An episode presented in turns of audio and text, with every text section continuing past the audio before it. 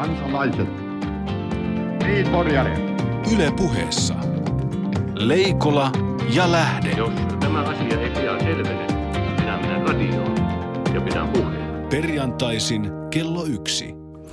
Hyvää päivää ja tervetuloa Leikola ja Lähde-ohjelmaan pariin. Minä olen Heidi Laaksonen, mutta enimmäkseen äänessä Markus Leikola ja Jussi Lähde. Mites on? Täällä etelässä on vietetty hiihtolomaviikkoa. Oletteko itse ehtineet ladulle tai mutkamäkeen? Kuuluvatko harrasteisiin? Niin, hyvää perjantaita vaan kaikille kuulijoille. Kyllä tämä on eräännäköistä pujottelua tässä on joutunut kyllä tällä viikolla harjoittelemaan, mutta varsinaisesti elämä ei kuitenkaan ole ollut alamäkeä. Se on hyvä. Jussi. Tuota, mun täytyy sanoa, että näissä laskettelukeskuksissa käydessäni, niin minun alani ovat ravintolalaskut. Selvä homma. Viime viikolla lupasimme, tai te lupasitte lähinnä arvioida puhemies Sauli Niinistöstä tehdyn valokuvan, eli heti, anteeksi siis muoto, muotokuvan, eli tähän alkuun heti hieman nyt sitten taidekritiikkiä. Joo, tämä, tämä tuota, kuva, voi sanoa mikä hyvänsä kuva, olisi herättänyt joka tapauksessa kansalaisten, kansalaisten tuota, loputtoman taidepoliittisen, ja sanon nimenomaan taidepoliittisen, eikä vain taidehistoriallisen tai taidekriittisen tuota, arkun avautumaan. Ja, ja aika monethan on olleet sitä mieltä, että se on jotenkin paljas ja pelkkä. Minusta nimenomaan, nimenomaan tämä tuota pelkistäminen ja taustattomuus siinä, siinä siis ihan visuaalis-fyysinen taustattomuus, niin sopii Niinistöön, Niinistöön erittäin hyvin. Se on myös hieno Marjatta Tapiolan tapa nähdä, nähdä se, kuinka tuota yksi henkilö nousee taustasta ylös. Ja sitten se, että siinä on kirja ja että se katse on, kohdistuu johonkin muuhun, sehän on rohkeata ja poikkeuksellista. Että ei tarvitse kansakunnan kaapin päällä katsoa eteen, saati sitten, että katsoisi ylhäältä alaspäin, vaan voi, voi, voi lukea, asiat on semmoisessa maassa aika hyvin. Ja jos se presidentti sen lisäksi vielä, että se mitä hän tekee on lukee kirjoja, niin tässähän on jo useampi kuin yksi taiteenlaji silloin. Niin kysehän ei ollut presidentin, vaan nimenomaan puhemies Sauli Niinistön ää, muotokuvasta. Ja Tapiola on erinomaisesti onnistunut siinä, että siinä kuvassa on Sauli Niinistö sellaisena henkilönä, joka hän oli tuon puhemiestehtävänsä aikana. Toki, valtaku, olet oikeassa, toki se, valtakunnan kakkonen. Joo, mutta se, se ei lipsahda sinne niin kuin presidenttiehdokas tai presidentti Niinistön. Ää, Niinistön niin kuin, siitä puuttuu se niin kuin hyväksynnän tuoma ää, varmuus siitä kuvasta. Hän on, ää, hän, hänet on kuvattu juuri sellaisena, kun hän Hän tuona aikana itselle, varmasti itselleen, mutta myös kansalaisille ja parlamentaarikolle näyttäytyi. Asia, josta mä pidän aivan suunnattomasti, on se, että hän, taiteilija on uskaltanut jättää sen kuvan muotokielen sellaiseksi, että tämä kehys näyttää olevan aivan liian lähellä Niinistön vasenta olkapäätä. Ja juuri sellainenhan Niinistö on. Hän ei ole koskaan pitänyt siitä, että häntä asetetaan kehyksiin. Ja tämä hahmo on aivan, kun se vähän haluaisi sieltä ulos, mutta ollaan tässä nyt mallina kuitenkin, kun niin on tapana.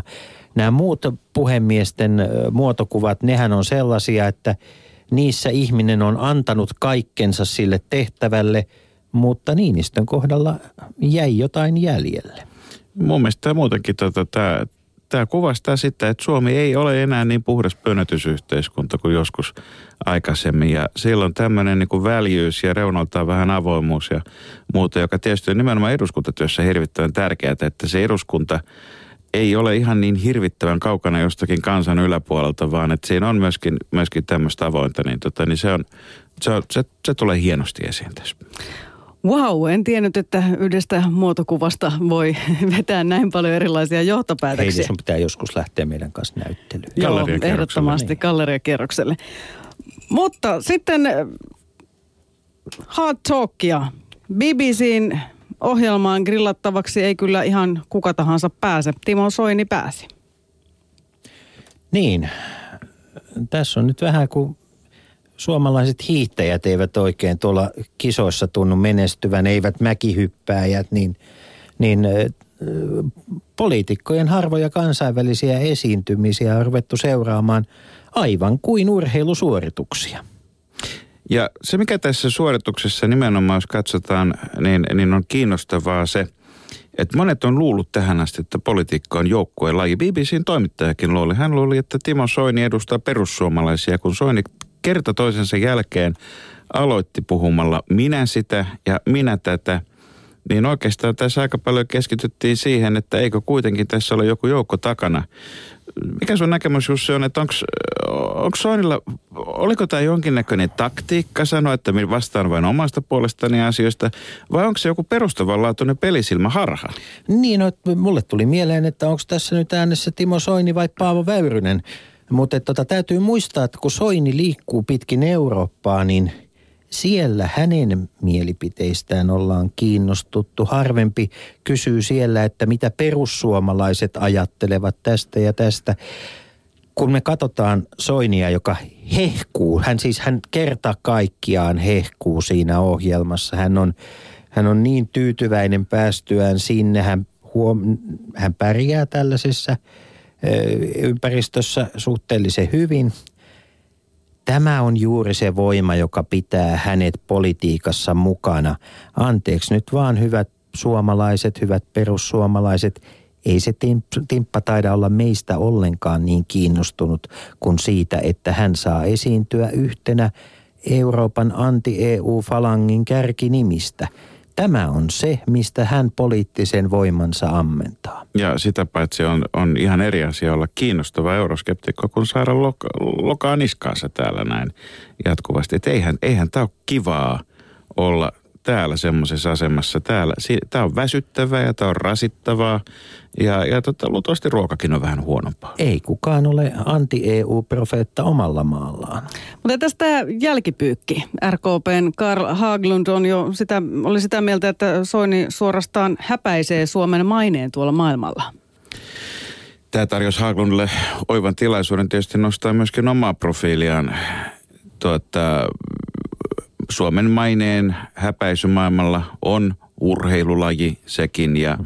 luulen, että tässä kauden, tämä oli vasta niin kuin tämmöinen ensimmäinen kauden pohja-aika, kärkituloksia odotellaan vielä. Niin Haglund varmaan nosti kannatustaan siellä, missä hänellä sitä jo oli, eli R K P:n sisällä, mutta et tota, jos ajatellaan, että jos hän haluaa olla niin kuin laajemmin suomalaista politiikkaa tekevä poliitikko, niin taskuliinamiesten ei pitäisi ensimmäisenä rynnätä käytöksen kultaisen kirjan kanssa hutkimaan muita otsalle. Ja täytyy muistaa, että kyllä Suomen maineen ulkomailla rakentaa paljon enemmän hallitus kuin oppositio. Sulla on, Markus, pointti. Ja sitten viimeisimpänä, mutta ei vähäisimpänä, tuore uutinen. Santeri Alkion päiväkirjoja julkaistaan tänään. Jussi on tästä ainakin tohkeissaan. Kyllä mä olen, siis tämä on aivan huikea löytö ensinnäkin. Nämä, siis nämä päiväkirjathan löytyivät sattumalta sellaisesta matka-arkusta tässä jokunen vuosi sitten. Ja nyt Kari Hokkanen, armoitettu ö, suomalaisen ö, sanankauran viljelijä ja maakunnan satraappi, puinta, puintimies on, on tuota, ensimmäiset osat näistä tuonut meidän kaikkien luettavaksi, tiivistänyt, koonnut. Alkio on elänyt äärettömän mielenkiintoisen elämän, äärettömän mielenkiintoiseen aikaan.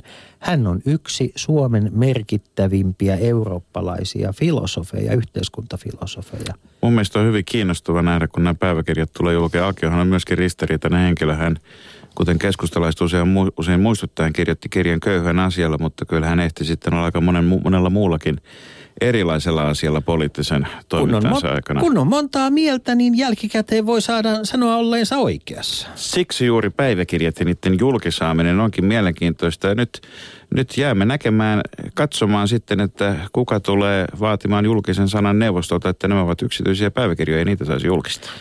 Tuota Kari Hokkanen kirjoitti tässä menneellä viikolla myös edesmenneen Erkki Laatikaisen muistokirjoituksen ja se oli kyllä siitä poikkeuksellinen muistokirjoitus, että muutaman kerran siellä mainittiin myös vainaja. sellaisiakin on. Ja nyt on aika toivottaa tervetulleeksi tämänkertainen vieraamme. Leikola ja Lähde. Yle Puhe.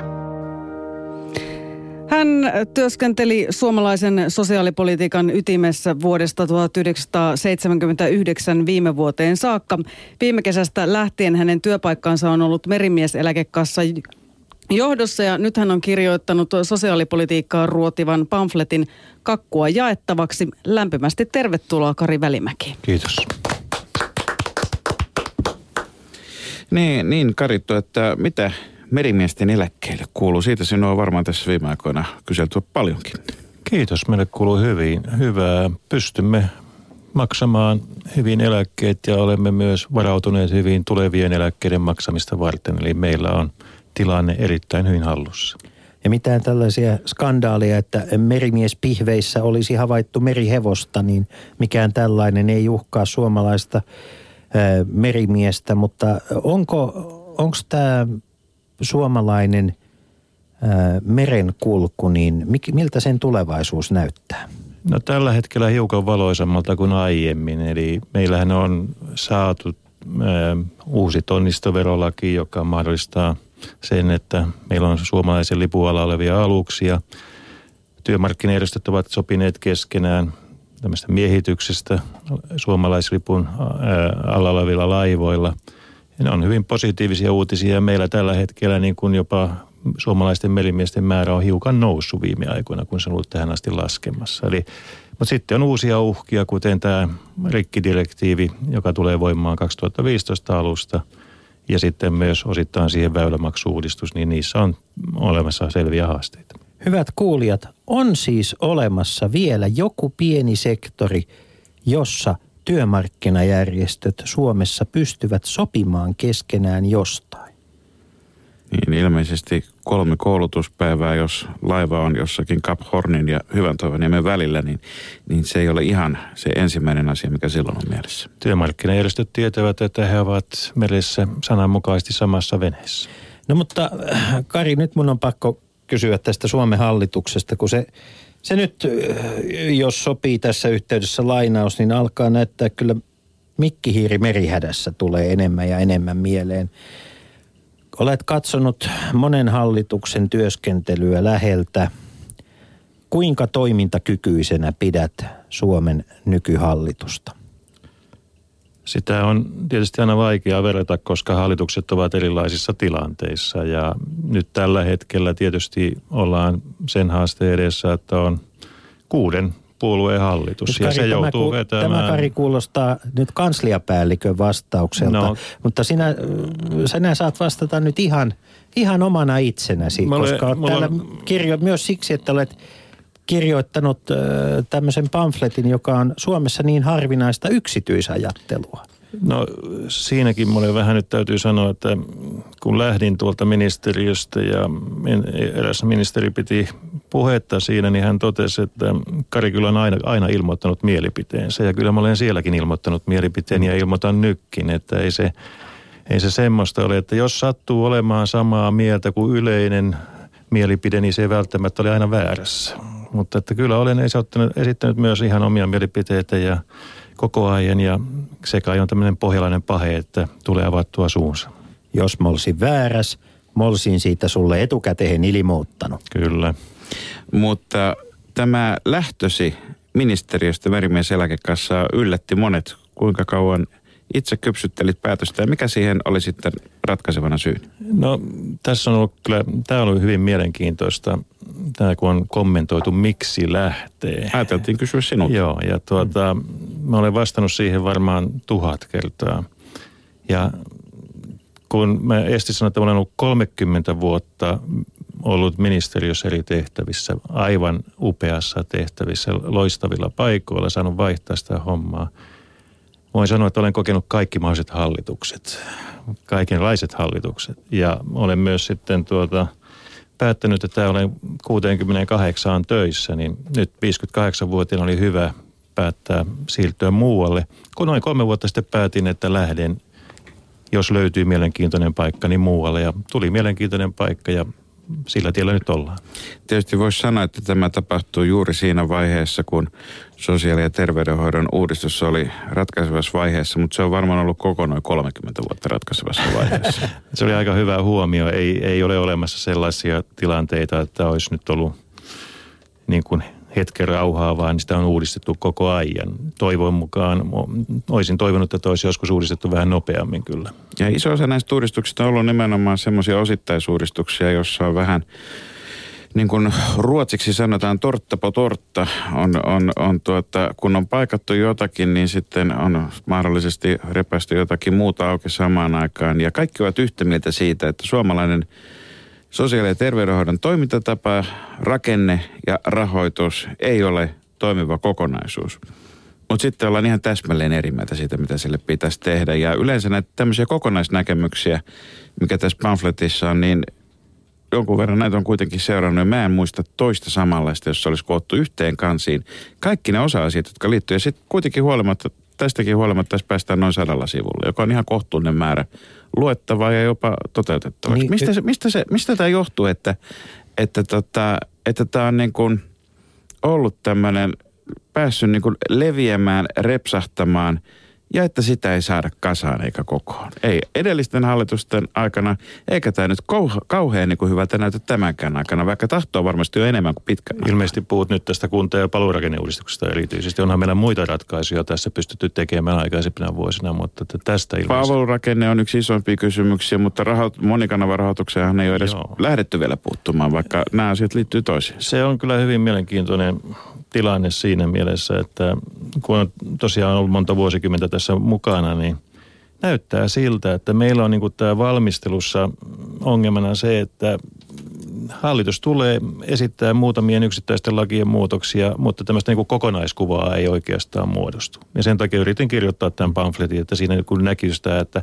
on olemassa kaksi asiaa, jotka nyt pitäisi ratkaista. Toinen on työurat ja toinen on tämä palvelurakenneuudistus. Ja sitten on paljon semmoisia asioita, jotka tukee tavallaan sitä politiikkaa.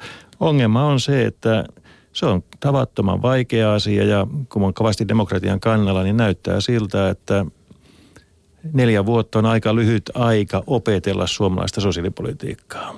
Se on aika lyhyt aika ja sen takia tarvittaisiin oikeastaan semmoista, että olisi pientä jatkuvuutta, mutta kun nyt on tullut aika paljon tämän tyyppistä niin kuin poliittista päätöksentekoa, jossa yleensä sanotaan, että virkamiehet liikaa päättää, niin nyt on haluttu tämmöistä poliittista päätöksentekoa. Ja se on tehnyt tästä päätöksenteosta tietyllä tavalla myös lyhytjänteisempää. Eli vähän kuten itse sosiaali- ja terveydenhuollossakin, että siinä helposti demokratia, jolla usein tarkoitetaan sitä, että joku asia on lähellä saatavissa.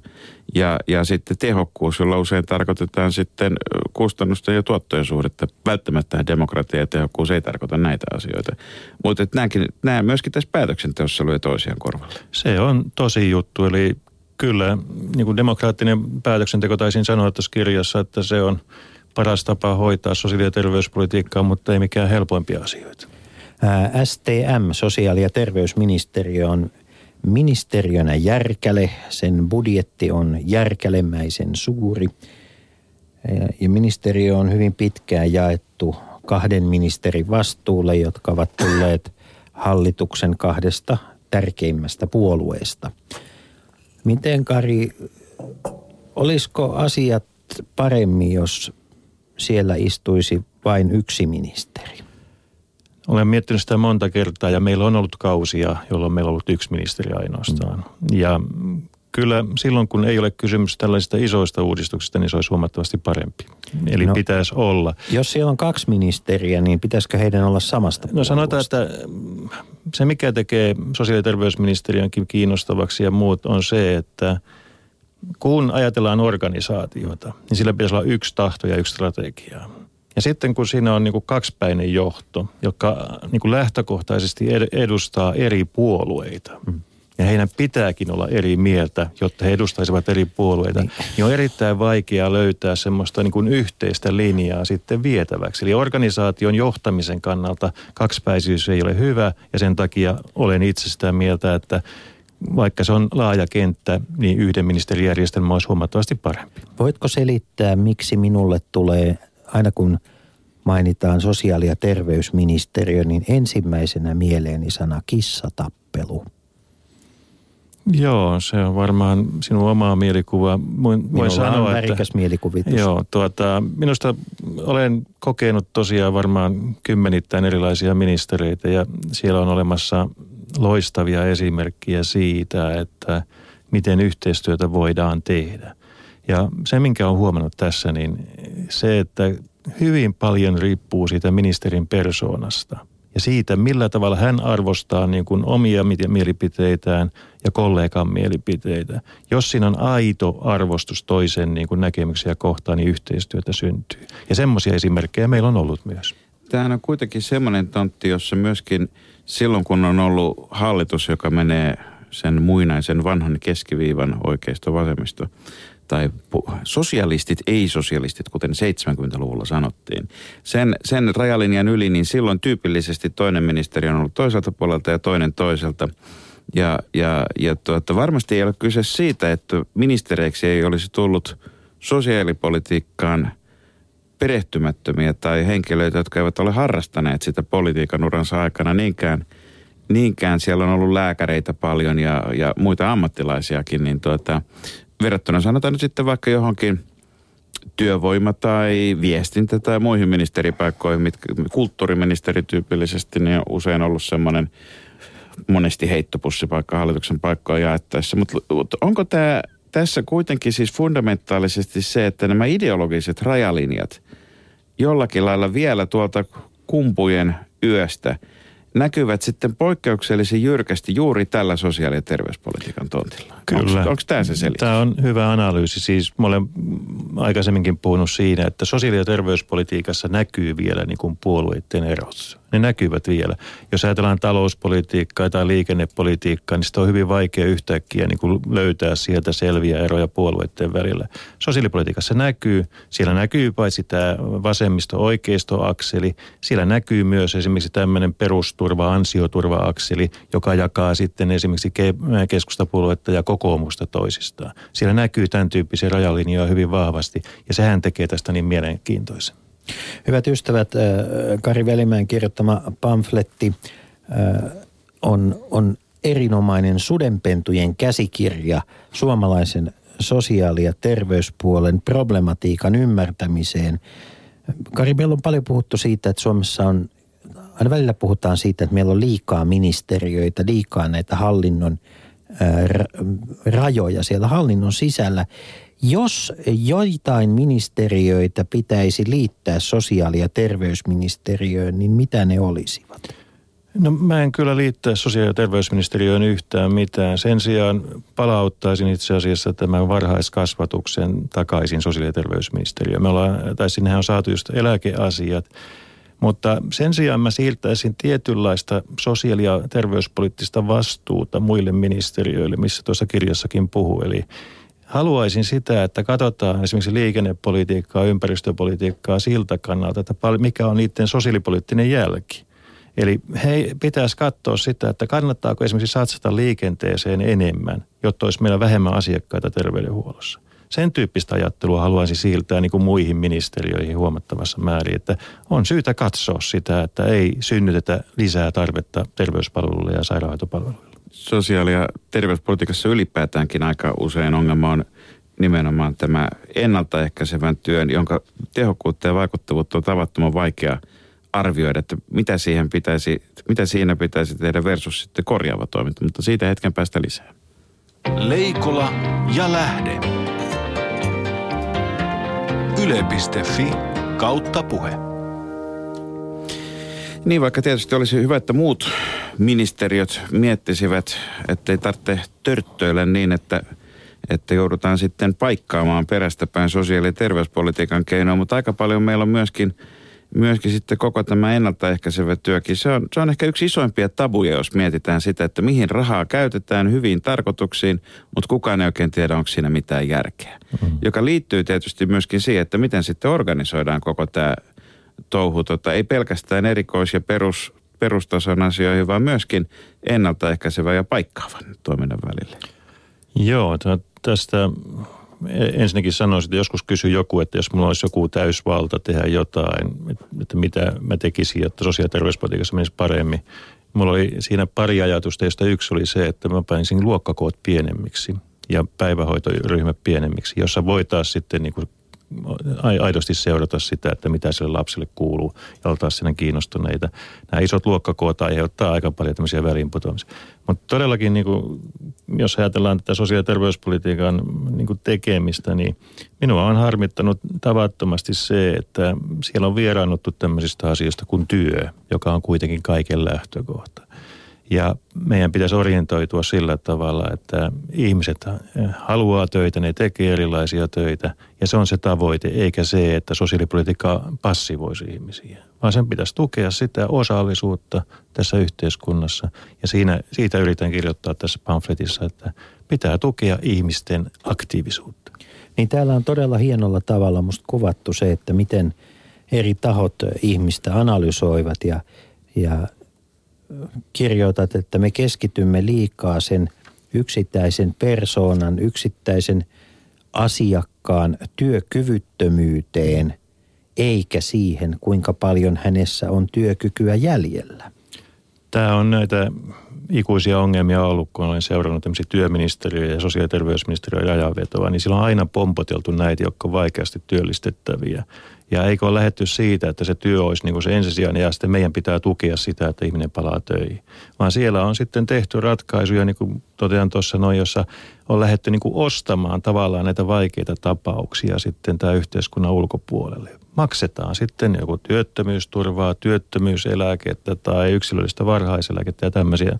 Olen itse ollut mukana silloin, kun näitä tehtiin ja ne oli minusta jälkeenpäin ajateltuna virheitä. Minun mielestä ei pidä lähteä niin kuin tavallaan maksamaan perusturvaa sillä tavalla, että ihmiset olisivat vaan ulkopuolella ja ajatellaan, että sillä ne pärjää sitten. Työkyvyn tapporahaa. Tietyllä tavalla tämä ongelma on ollut tämä, että me ollaan joko tai. Joko ollaan töissä tai ei olla töissä. Sitten suurin, suurimmalla osalla ihmisiä tämä kuitenkin joka tapauksessa on toisin. Ja uskalla väittää, että suurimmalla osalla, siis niissä, jotka ovat, tö- ne, jotka ovat töissä, saattavat olla töissä iltaisin tai viikonloppuisin, vaikkei ne mihinkään mene, mutta työ, teknologia pitää huolen tästä. Sitten on tietysti erinäköistä osa-aikaisuutta ja muuta. muuta tuota, tää, jotenkin ongelmat, ongelmat varmaan pystytään vielä määrittämään, mutta mistä se johtuu, että sitten että jos pystytään esimerkiksi sanomaan selvästi, ja tutkimustakin on vaikka kuinka paljon, niin kuin sanoit äsken, että luokkakoot pienemmiksi, että silloin saadaan isoja säästöjä aikaiseksi. Ja samaan aikaan koko yhteiskuntapolitiikka meillä on mennyt siihen, että hallitusohjelmat on entistä keskeisemmässä osassa. Niitä veivataan viikkokaupalla, ne on hyvin valmisteltuja keskusteluja, niihin on vuoden ajan rakennettu taustapapereita.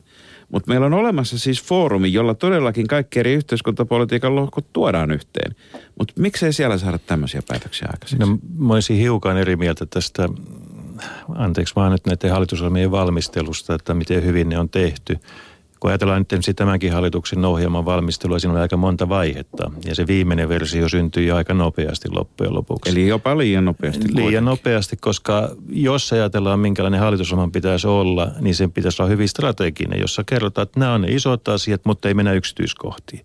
Ja sitten kun on sanottu, että tämä on se suunta, mihinkä mennään, minkä poliitikot sanoo, niin sen jälkeen pitäisi olla huolellinen hyvä valmistelu, että otetaan kaikki asiat huomioon, eikä vaan mennä niin kuin silmätumme sitä kohti, vaikka matkan mitä ilmaantuisi. Eli mun mielestä pitäisi valmistella strategisempi hallitusohjelma ja selvästi sitten huolellisemmin valmistella ne toimeenpano. Eli, eli hallitusohjelman viimeiselle kierrokselle pitäisi saada joku, joka kysyisi kaikista asioista, että tämä kuulostaa hyvältä idikseltä, mutta onko tässä mietitty kaikkea? Juuri näin. Aika hyvä ajatus. Niin nythän ollaan pitkään hoettu, että eihän tässä enää eduskunnalla ole mitään roolia, koska olemme siirtyneet enemmistöparlamentarismiin ja hallitusohjelmat toteutuvat. Mutta ei tämä nykyhallitus kyllä oikein tahdo saada tätä omaa ohjelmaansa toteutumaan. Et tota, äh, tässä on tulossa hallituksen puolivälitarkastelu. Uskotko, että hallitus pysyy pystyssä koko vaalikauden? Mm, Nykyhallituksilla on taipumus istua neljä vuotta ja mulla oli niinku syytä epäillä, että eikö se keikkujen pysyisi tässä. Minusta se suurin kysymys vaan on, jos mä ajattelen niinku ihan puhtaasti tämän sosiaalipolitiikan kannalta, niin nyt pitäisi uskaltaa tehdä nämä kaksi ratkaisua. Tehdä kunnon pitkäjänteinen sosiaali- ja terveydenhuollon palvelurakenneuudistus ja sitten pitäisi lähteä siitä, että tuetaan sitä ihmisten mahdollisuutta tehdä töitä ja olla työelämässä. Nämä kaksi uudistusta pitäisi tehdä. Auttaisiko se, jos unohdettaisiin tämä koko kuntauudistus, kuntaliitos ja, ja tota, otettaisiin käyttöön termi maakunta ja sanottaisiin, että kaikki piteet ja kunnat voivat pysyä ihan entisellään, mutta tota, poistutaan pitäkää, näistä kaikkein niin. eniten tunteita herättävistä termeistä, niiden pitäkää parista. Pitäkää kylttinne. No, mä olen tässä sanonut jo aikaisemminkin siinä, että kun katsotaan näitä minkälaisia vaihtoehtoja on, niin tämmöistä pienestä kunnasta on pakko luopua silloin, kun puhutaan sosiaali- ja terveydenhuollon järjestämisestä. Ja kuten olen sanonut, kun, työ... yksi mahdollisuus, että se on juuri kunta, joka niin, sen mutta olen sanonut, että kun tässä on esimerkiksi, nyt on ajettu esimerkiksi aikaisemmin, kokoomus on vahvasti tätä sote-aluemallia. Ää, ilmeisesti Demarin puolelta on tullut tämmöinen vastuukuntamalli ja Kepun puolelta on tullut sitten tämä maakuntamalli. Kaikki johtaa käytännössä samaan ää, kokonaisuuteen. Ja mä olen sanonut, että kutsutaan sitä vaikka hiippakunnaksi sitten, koska tuota, kunnathan perustuvat kirkolliseen jaotukseen, niin voisi ehkä panna tämmöisen kuntien isomman kokonaisuuden nimetä hiippakunnaksi. Tuota, minulla on ollut jotenkin semmoinen vetämätön olo viime aikoina. Mahtaakohan minulla olla Baumolin tauti? Ei ole. Nimittäin, kerropas nyt meille kaikille, mikä se on. No se on tuolla talouspuolessa lähdetty sellaisesta ajattelusta, että kun kaiken pitäisi mitata niin kuin sitä tuottavuutta ja sitten tuottavuuden perusteella pitäisi jakaa näitä yhteiskunnan voimavaroja. Pitäisi saada sitten, jos vienti vetää hyviä, tavaraa viedään tai palveluja viedään, niin silloin myös pystytään maksamaan lisää. Ja sitten kun puhutaan näistä, jota ei pysty tämmöistä tuottavuutta mittaamaan näillä tavaratuotannon mittareilla, niin sitten kun hint, äh, palkat nousevat teollisuuden sektorilla, vientisektorilla, niin on selvää, että tämä sosiaali- ja terveysala, vaikka se onkin sidottua tähän kansalliseen toimintaan, niin se seuraa palkkakehityksessä sitten tätä ää, avointa sektoria. Ja silloin niin kuin siellä nousee palkat niin sanotusti, vaikka tuottavuus ei sinänsä lisääntyisi. Ei sulla, ei sulla Jussi semmoista tautia. Ei mulla, ei. Semmo, ei mulla semmoista ole. En mä tiedä, ole. Jos niinku puhuu vaan, mutta ei en, tuottavuus lisää. Niin, niin, mutta, että, niin mutta että siis vetämätön olo, vetämätön olo. Eli miten me pystyttäisiin, mitäs tällaista niin kuin sosiaali- ja terveyspalveluiden tuotan, tuotantoa, sen budjetointia, miten sitä pitäisi ohjata, koska siellä työskentelevät ihmiset sanoo hirveän usein, että heillä ei ole mahdollisuutta vaikuttaa siihen, miten he työnsä tekevät. No musta se ongelma on hyvin havaittu. Mä olen sanonut sen ennenkin, että suomalaista terveydenhuoltoa ei pysty ohjaamaan tällä hetkellä, koska se on niin monipolvinen. Siellä on tämä monikanavarahoitus, siellä on kolme erilaista putkea ja samoin sitten on erilaisia kunnallisia hallinnollisia tasoja. Kukaan ei pysty johtamaan sitä kokonaisuutena, ei poliittinen päätöksentekijä eikä myöskään sitten ää, toiminnasta vastuussa olevat virkamiehet. Arvoisat kuulijat, seuraavaksi avaamme yhteiskunnallisen termin. Ruumiinavauksen suorittaa Kari Välimäki. Kari, kerro meille, mitä tarkoittaa monikanavarahoitus? Se tarkoittaa käytännössä sitä, että julkista rahaa, joka on kerätty joko vakuutusmaksuin tai veromaksuin, ohjataan eri kanavia itse asiassa saman tarkoituksen toteuttamiseen. Ja tällä hetkellä esimerkiksi kun tarjotaan terveydenhuollon ja sairaanhoitopalveluja, niitä rahoitetaan työterveyshuollon kautta. Niitä rahoitetaan yleisen sairausvakuutuksen kautta ja sitten niitä rahoitetaan kuntien verotuloilla ja valtionosuuksilla. Eli kolmea kanavaa rahoitetaan samaa tarkoitusta ja silloin kun on ylhäältä asti alas menee nämä rahoituskanavat, niin kukaan ei oikeastaan pysty sitä kokonaisuutta sitten sillä käytännön tasolla sitten ohjaamaan. Tämä tuntuu sen verran kalkkeutuneelta systeemiltä, että minkälainen ohitusleikkaus tähän olisi järkevintä tehdä? Olen ehdottanut tuossa kirjassa ihan yksinkertaisesti sitä, että luovutaan tästä sairausvakuutuksen, lääkärin palkkio, hoitopalkkio, matkakustannuskorvauksista ja pistetään ne sitten tuota, menemään sitä valtionosuusputkea riittävän isoille kunnille. Ja ne ovat järjestämisvastuussa ja sen jälkeen he voivat itse päättää, tuottaako ne itse vai ostaako ne yrityksiltä vai kolmannelta sektorilta vai antaako palveluseteliä. Tällä hetkellähän meillä esimerkiksi näillä rahoilla niin tota ei pelkästään työllistetä lääkäreitä ja sairaanhoitajia, vaan esimerkiksi taksikuljettajia syrjäseuduilla. Isot määrät. Joo, ja siinä, sen takia ne matkakustannukset pitäisi olla, että kun nyt niin kuin palveluja tietyllä tavalla tietysti keskitetään, on aina järkevää leikata vaan siellä, missä osataan leikata. Niin kysymys siitä, että kuinka paljon joudutaan keskittämään ja kuinka paljon se vaikuttaa asiakkaisiin, niin on hyvä tietää se, joka niitä palveluja järjestää, mitä se aiheuttaa kustannuksia sitten sille asiakkaalle. Tota, montako hiippakuntaa tai siis kuntaa tai maakuntaa? Hiippakunta on tai, oikein mainio. Niin, tai tästä siis, lähtien me puhumme niin, hiippakunnista. Niin, niin. Kuinka monta tämmöistä hallinnollista yksikköä Suomessa kannattaisi olla? No Suomeen ei mahdu kuin noin kaksikymmentä ja se miksi mä käytän ilmaisua noin kaksikymmentä mä riippuu ihan siitä mitä täällä pääkaupunkiseudulla tapahtuu. Muualla Suomessa nämä alueet on hyvin selvästi. Me tiedämme mikä siellä on se kaupunki, jossa on ne runsaimmat palvelut, terveyden, terveydenhuoltopalvelut, sairaalat. Leikkaussalien paikat ovat aika tarkkaan jo kartalla. Ne on kartalla. Mutta mut siis onko tässä nyt siis, tässä on, eihän, eihän se nyt näin käy, koska siis ihmisethän on hirttäytyneet kiinni näihin nimiin. Joo, ja vaakunoihin. kuusikymmentäluvulla piirrettyihin vaakunoihin, joiden piirtäjät ei ikinä käyneetkään kyseisellä paikkakunnalla. No mä olen itse tuota sanonut, että olen Ilmajokinen ja mä olen varmasti koko ikäni Ilmajokinen, vaikka se katoaisi niin kuin kuntana pois. Mutta mistä kylästä? Huissilta tietysti. Huissilta. Hmm. Joo, minä olen käynyt nuorena miehenä mopolla Ahon kylässä, mutta ei puhuta siitä tänään enempää, koska meillä on lapsikuulijoita.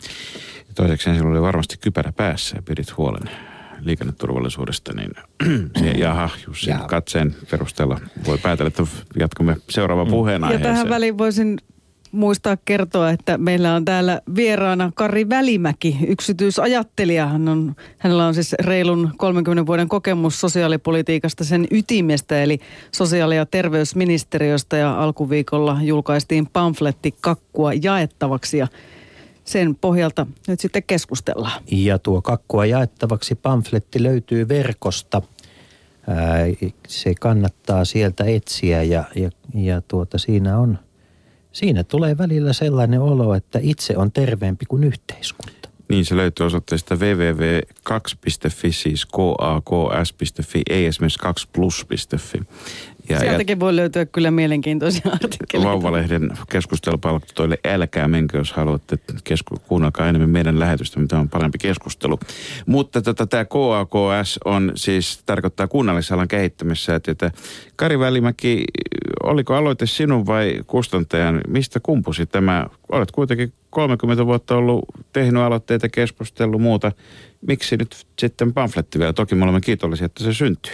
Tuota, kyllä tämä oli kustantajan aloitteesta. En, en oikein ajatellut kirjoittaa mitään ja olen joskus sanonut, että virkamiehen muistelma pitäisi lailla kieltää.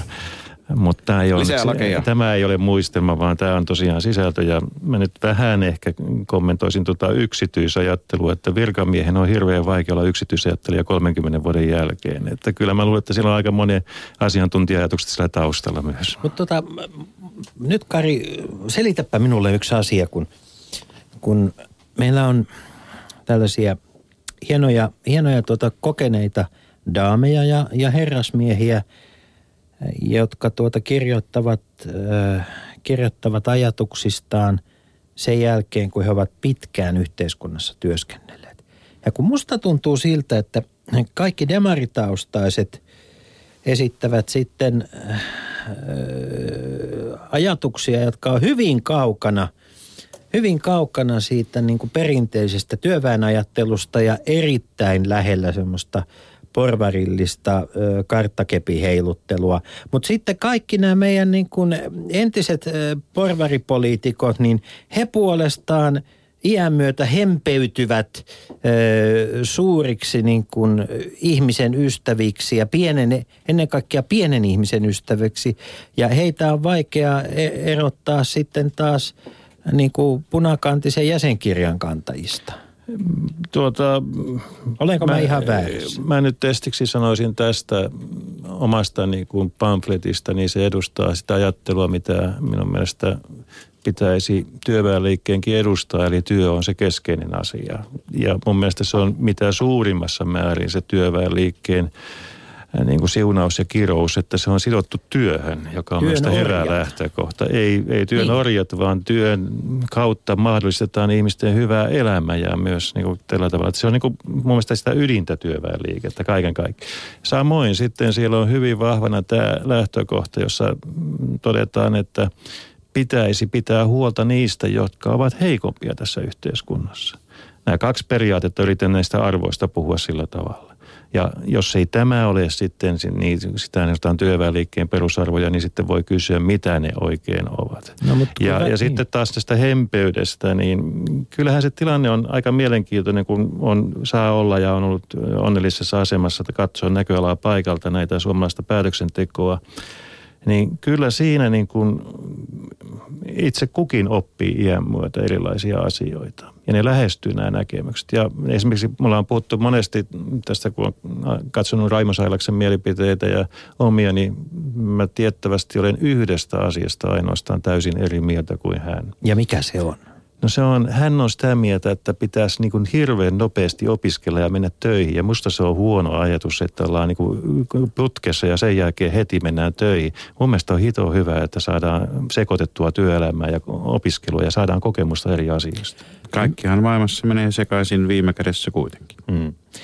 Ymmärrätkö ö, sellaisia kaltaisia niin ihmisiä, joiden mielestä puheet hyvinvointiyhteiskunnasta on monta kertaa puheita, joilla tähdätään siihen, että yhteiskunta voi mahdollisimman hyvin, mutta ihminen on unohdettu. No, mä tietyllä tavalla ymmärrän sen, koska lähtökohtana mä yritän tuossa tuoda esille sen, että ei kukaan halua olla sairaanhoidon kanta-asiakas, eikä, eikä sillä tavalla, vaan annetaan semmoinen niin kuin mahdollisuus ihmisille toteuttaa itseään. Ja mä näen, että hyvä suomalainen pohjoismainen hyvinvointiyhteiskunta on semmoinen, joka niin kuin luo tilanteet, että ei ole umpiperiä. Me itse aina kompastumme ja lyömme päämme ja tulemme erilaisia ongelmia erilaisissa asioissa, mutta että on mahdollisuus päästä niistä eteenpäin. Ja huono yhteiskunta on silloin, jos ihminen on menettänyt niin kuin uskonsa itseen ja muutkin on menettänyt uskonsa häneen. Silloin ollaan niin kuin menetetty ihminen. Ja mun mielestä siinä pitää olla hyvin vahva lähtökohta, että on se ihmisarvon kunnioitus ja lähdetään sitä tukemaan sitten, että voi olla osallinen tässä yhteiskunnassa. Onko niin, että me tehdään ihan oikeita asioita, mutta ei aina ajoissa näiden ihmisten kannalta? No, mä sanoisin, että tässäkin on semmoinen, että on paljon helpompi rakentaa sairaala kuin tehdä tämmöistä hyvää ennaltaehkäisevää työtä ja hoitaa esimerkiksi avopalvelujen kautta vanhuksia. Mä oon aina sanonut, että ei hyvinvointiyhteiskunta tarkoita sitä, että sinun ei tarvitse olla kiinnostunut naapurin vanhuksesta. Päinvastoin, sulla on entistä paremmat mahdollisuudet olla kiinnostunut siitä asiasta.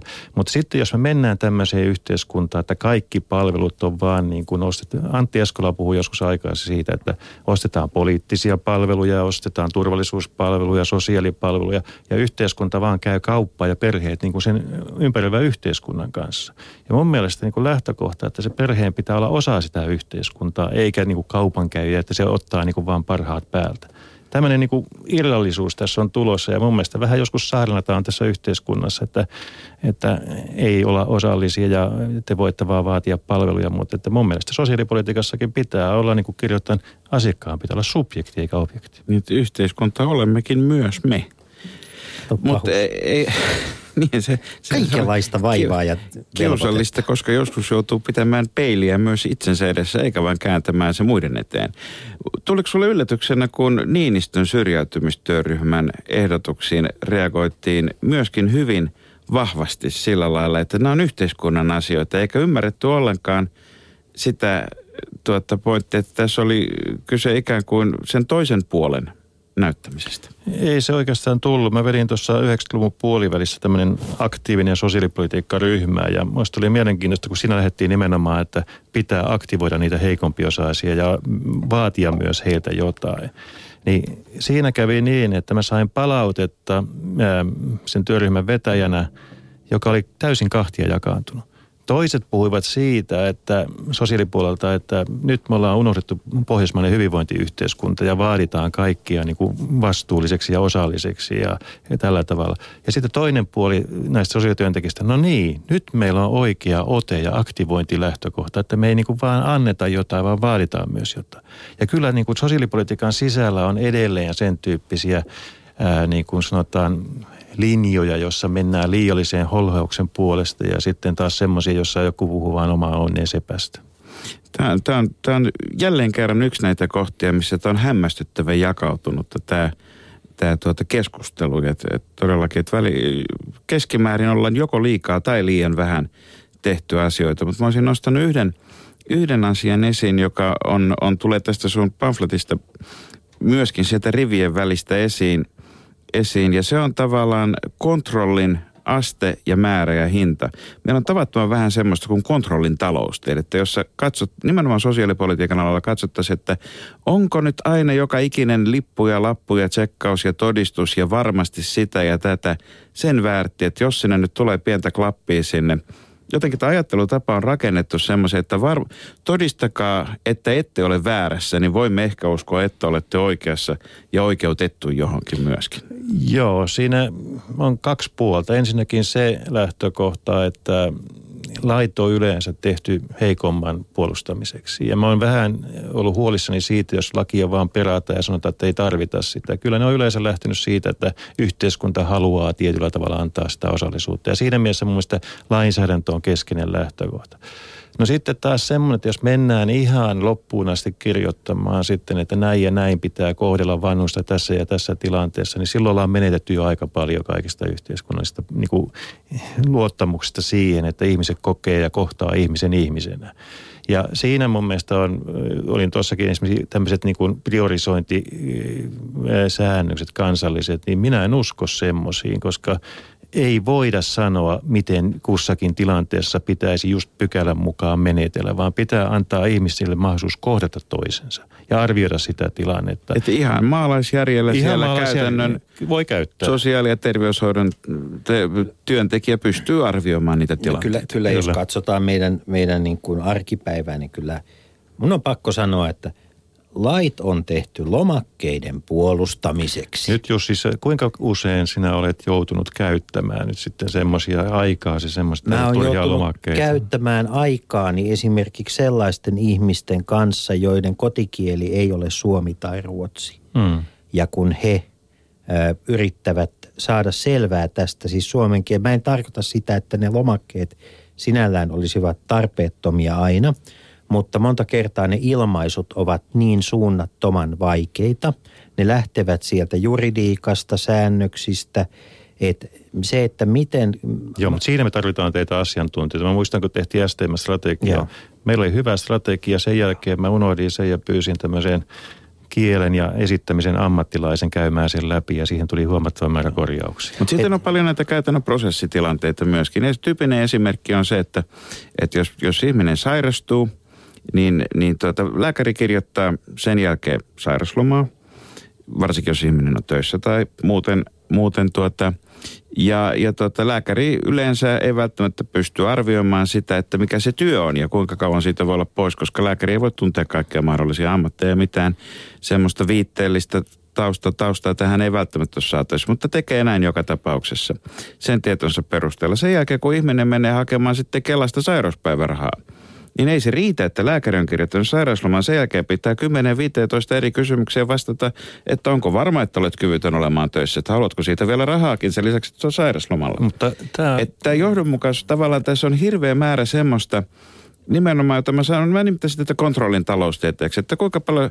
että kaikkea tsekataan, mutta siitä tulee tavaton kustannus niin kansalaisille kuin systeemillekin kokonaisuutta. Ne onko lopputulos sitten kuitenkaan yhtään sen parempi? Tuota, mä nyt edelleen vaan sanon, että puhun näistä nyt makrotasolla, niin suomalaiset hallinnon kustannukset ovat aika pienet vielä onneksi. Kaikesta huolimatta, vaikka no, meillä on hyvin valtava... Mutta sitten, joo, ja nyt joo. Se on se, mä sanoin, että tämä oli niin lähtökohta. Nyt sitten kysymys siitä, että otit hyvän esimerkin, että milloin on ihminen työkyvytön. Mä oon ollut tämmöisessä muutoksenhakuelimissä myös mukaan. Ja mä olen nähnyt tapauksia, jossa on neliraajahalvaus. Insinööri, joka tekee töitä suutikulla. Sitten olen nähnyt tapauksia, jossa lääkäri on kirjoittanut siihen, että ei löydy mitään, ei löydy mitään, ja sitten pannut toistaiseksi työkyvytön. Ja sitten vakuutuslääkäri tuhmana ilmeisesti ilmoittaa, että kun ei löydy mitään, niin ei voi tehdä. Eli se on erittäin vaikea kysymys, milloin ihminen on työkyvytön. Ja siellä on hyvin paljon juuri kysymys siitä ihmisen omasta lähtökohdista. Miten hän kokee, miten hän orientoituu tähän asiaan. Eli niillä lomakkeilla, jos varmaan niitä voi olla liikaa tai liian vähän, mutta tämä vaan kuvaa sitä, että tämä ihmiselämä on hirveän vaikea. Ja siinä mielessä, niin kuin mä sanon, että pitää olla hajautettu järjestelmä, jossa ihmisille, niille sosiaalityöntekijöille, terveydenhuollon ammattilaisille annetaan mahdollisuus käyttää sitä järkeä, eikä kaikkia säädellä vaan keskitetysti. Kyllä meillä kuitenkin, edelleen sanon, että valtaosassa meidän sosiaali- ja terveydenhuolto toimii edelleen kansainvälisesti verrattuna erittäin hyvin. Ja kyllähän kaikkein helpoin tapa pidentää työuria on pitää huoli siitä, että ne ihmiset, jotka ovat työikäisiä, joilla on työpaikka, että heidät saataisiin pidettyä siellä työpaikalla. Kyllä. Ja Suomi on monessa maassa, kuten totesit, äärettömän, kaikilla mittareilla meillä on asiat hyvin, mutta eikö juuri siksi meidän pidä vaatia itseltämme sitä, että me olemme maailman parhaita? Pysyykö yhteiskunta perässä siinä, kun työ muuttuu, työn tekemisen tavat muuttuvat? Meillä on enemmän ja enemmän, meillä eläköityy ihmisiä, jotka ovat täysin työkykyisiä, osa olisi työhaluis, osa myös työhaluisia. Löydetäänkö me sellaisia tapoja olla mukana yhteiskunnassa, jotka vastaa ihmisten toiveita? Mä oon tämän kolmenkymmenen vuoden aikana varmaan ollut kolme semmoista ajanjaksoa, jossa puhuttiin, että työ loppuu. Oli näitä tuomiopäiväenkeleitä, työ loppuu. Muiltakin kuin majulta. Ja, ja mielenkiintoista on kuitenkin ollut, että ei se ole loppunut. Ja sitten me, meillä on uusia innovaatioita, joissa yhtäkkiä me kaikki tarvitaan kännykkä, vaikka me ei koskaan aikaisemmin sitä tarvittu. Tämä yhteiskunta niin kuin muuttuu. Ja mä olen ehdottomasti sitä mieltä, että sitä työtä on. Sitä on erilaista vapaaehtoistyötä ja muuta työtä.